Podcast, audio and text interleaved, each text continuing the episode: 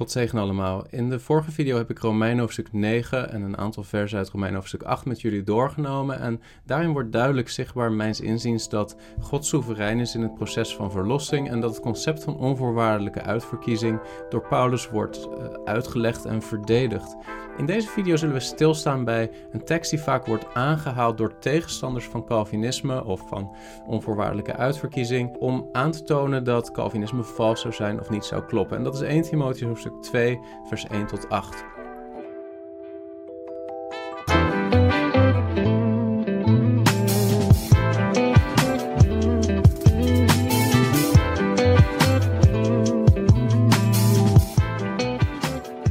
lezen 1 Timotheus hoofdstuk 2 vers 1 tot 8 om te begrijpen waar het om gaat. Timotheus wordt hier aangesproken door Paulus en Paulus zegt tegen Timotheus, die op dat moment een van de leiders is of misschien de leider van de gemeente te Efeze, ik roep er dan voor alles toe op dat smekingen, gebeden, voorbeden en dankzeggingen gedaan worden voor alle mensen, voor koningen en allen die hoog geplaatst zijn, opdat wij een rustig en stil leven zullen leiden in alle godsvrucht en waardigheid. Want dat is goed en welgevallig in de ogen van God, onze zaligmaker, die wil dat alle mensen zalig worden en tot kennis van de waarheid komen.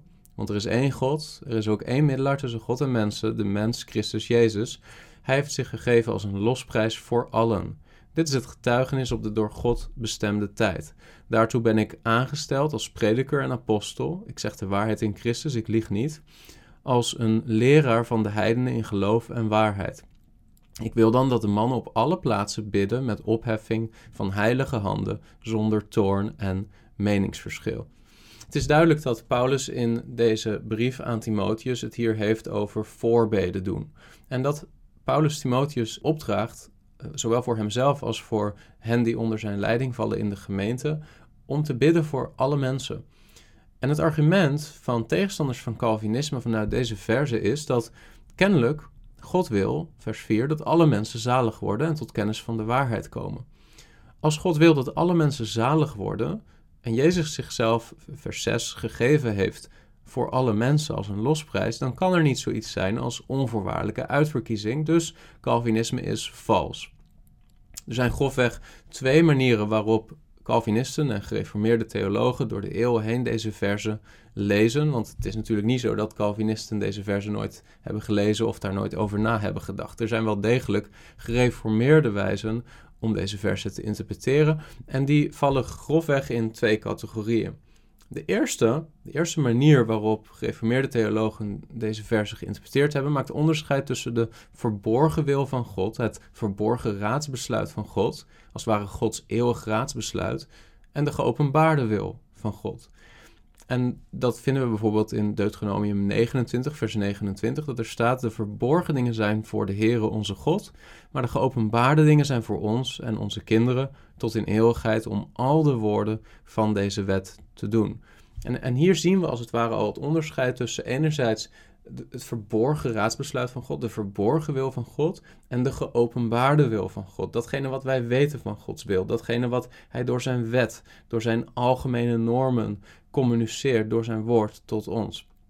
En soms zien we in de schrift dat die twee, die twee aspecten van Gods wil, of die twee kanten, dat die met elkaar in spanning lijken te komen. Bijvoorbeeld in de kruisiging van de Heer Jezus Christus. In Handelingen hoofdstuk 4 vinden we daar een heel bekend voorbeeld van. Handelingen hoofdstuk 4 vanaf vers 23, daar lezen we over de gemeente van de Heer Jezus Christus, die bidt tot God nadat Johannes en Petrus zijn uh, losgelaten door de machthebbers.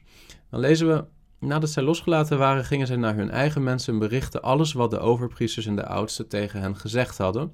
En toen zij dat gehoord hadden, verhieven zij eensgezind hun stem tot God en zeiden: Heere, u bent de God die de hemel en de aarde en de zee gemaakt hebt en alle dingen die erin zijn, en die bij monden van David uw knecht gezegd hebt: Waarom woeden de heidenvolken en bedenken de volken wat inhoudsloos is? De koningen van de aarde stellen zich op en de vorsten spannen zich samen tegen de Heere en tegen zijn gezalfde, want in waarheid tegen uw heilig kind Jezus, die u gezalfd hebt, zijn Herodes en Pontius Pilatus samen met de heidenen en de volken van Israël bijeengekomen om alles te doen wat uw hand en uw raadsbesluit van tevoren bepaald had dat er gebeuren zou. We zien hier allerlei verschillende partijen die betrokken zijn bij de kruisiging van de volmaakte Zoon van God. We lezen over Herodes, over Pontius Pilatus, over de heidenen, over de Romeinen, over, de, over het volk Israël. Die allemaal bijeenkomen en samenspannen tegen de Heer Jezus Christus en uiteindelijk hem kruisigen. En, en die verschillende partijen hebben verschillende zondige motieven. Herodes had andere motivatie dan Pontius Pilatus. De, de, de heidenen hadden andere motieven dan de Joden. Of dat het nu politieke motieven waren, of religieuze motieven, jaloezie, of, of, of dat het ging om macht. Ze hadden verschillende drijfveren, zondige drijfveren, om de Heer Jezus te willen doden. En toch komen ze allemaal bijeen in die ene zondige daad om de Heer Jezus Christus, de volmaakte Zoon van God, te kruisigen. En we zouden kunnen zeggen dat is de grootste zonde die de mensheid ooit begaan heeft. En toch lezen we in vers 28 dat zij alles deden wat de hand van God en wat zijn raadsbesluit van tevoren bepaald had dat er gebeuren zou. Dus Gods verborgen raadsbesluit was dat dat zou gebeuren met de Heer Jezus Christus. En toch gaat het in tegen zijn geopenbaarde wil, tegen zijn algemene wil. Het gaat natuurlijk in tegen Gods algemene wil dat zijn volmaakte zoon gekruisigd wordt, maar niet tegen zijn verborgen raadsbesluit. En er staat hier niet alleen dat God van tevoren wist dat dit zou gebeuren. Het staat er veel sterker. Er staat, ze deden wat uw hand en uw raadsbesluit van tevoren bepaald hadden dat er gebeuren zou. En daar wordt het Griekse woord pro-oritsen gebruikt. Pro-oritsen. God heeft van tevoren bepaald. Dus we, we vinden in de schrift wel degelijk het concept van Gods verborgen raadsbesluit en zijn geopenbaarde wil. En soms komen die in spanning met elkaar en bereikt God, ondanks dat zijn algemene principes en algemene wil doorkruist wordt, of lijkt te worden, bereikt God wel degelijk datgene wat hij in zijn verborgen raadsbesluit besloten heeft. Dat vinden we overigens niet alleen in het verhaal van de kruisiging van de Heer Jezus Christus, maar bijvoorbeeld ook in het verhaal van Jozef. Zo'n bekend verhaal waarin de broers van Jozef jaloers zijn op hem. Uiteindelijk doen alsof hij vermoord is door een roofdier, maar hem in het geheim verkopen aan slavenhandelaren. Hij komt uiteindelijk in Egypte uit.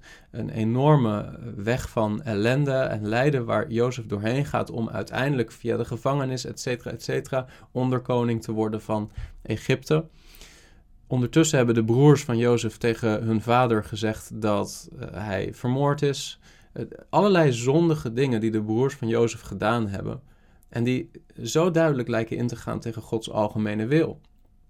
Maar vervolgens brengt God Jozef op het punt dat hij onderkoning is en dat de broers van Jozef weer naar Egypte komen en uiteindelijk voor hem neerknielen omdat ze hongersnood hebben en afhankelijk zijn van het graan van Egypte om hun volk in leven te houden. En dan zegt uiteindelijk Jozef dit tegen hen. Genesis 50, vers 20. Jullie weliswaar, jullie hebben kwaad tegen mij bedacht, maar God heeft dat ten goede gedacht om te doen zoals het op deze dag is, een groot volk in leven te houden.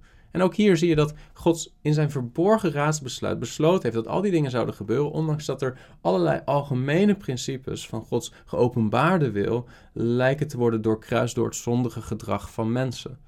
Soms staan die twee met elkaar in spanning, en toch is het onontkenbaar dat Gods verborgen raadsbesluit ten uitvoer wordt gebracht door alles heen.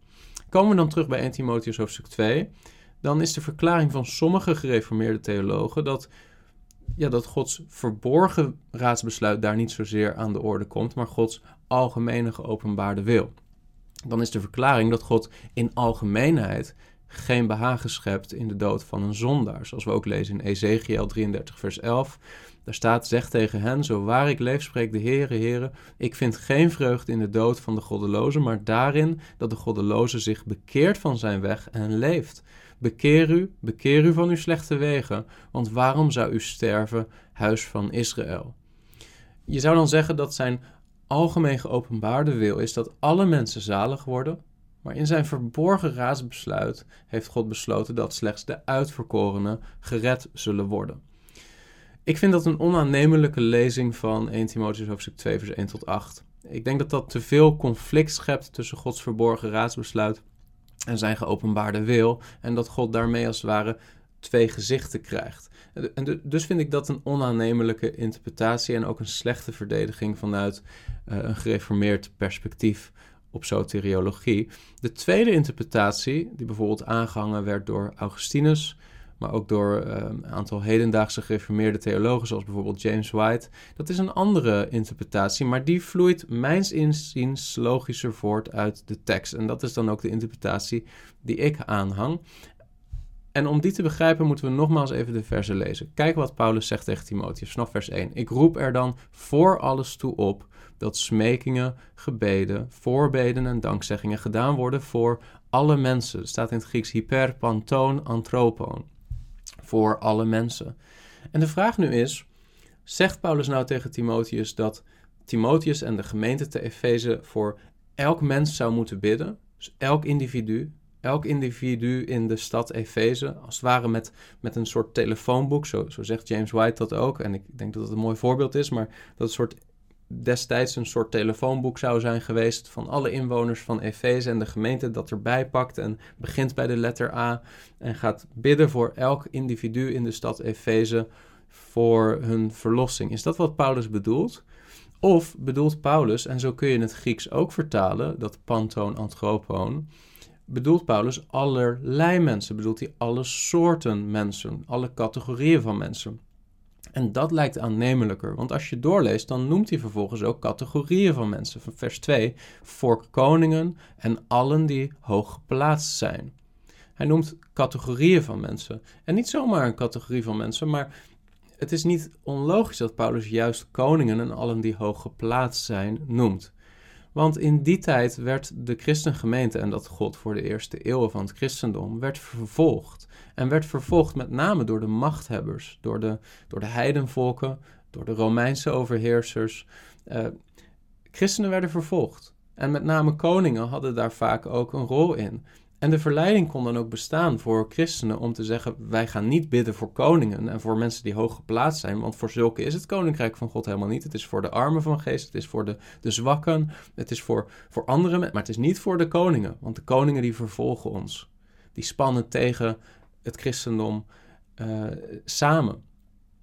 En Paulus lijkt tegen die begrijpelijke positie in te gaan en te zeggen: nee, hoor eens jongens, jullie moeten bidden voor koningen en voor mensen die hoog geplaatst zijn. Je mag niet een bepaalde categorie van mensen uitsluiten van het evangelie, van je gebed, van het koninkrijk van God. Bid voor koningen en voor alle die hoog geplaatst zijn, opdat wij een rustig en stil leven zullen leiden in alle godsvrucht en waardigheid, want dat is goed en welgevallig in de ogen van God, onze zaligmaker. Vers 4, die wil dat alle mensen zalig worden en tot kennis van de waarheid komen. En dan staat er opnieuw in het Grieks pantas anthropos, dezelfde formulering als vers 1. En het is dan ook consequent om dat opnieuw te vertalen zoals het ook in vers 1 vertaald zou zijn. En we hebben gezien dat het aannemelijker is dat vers 1 niet zozeer gaat over alle mensen als in elk individu, maar allerlei mensen of alle categorieën van mensen. Dat is wat Paulus in de context lijkt te bedoelen.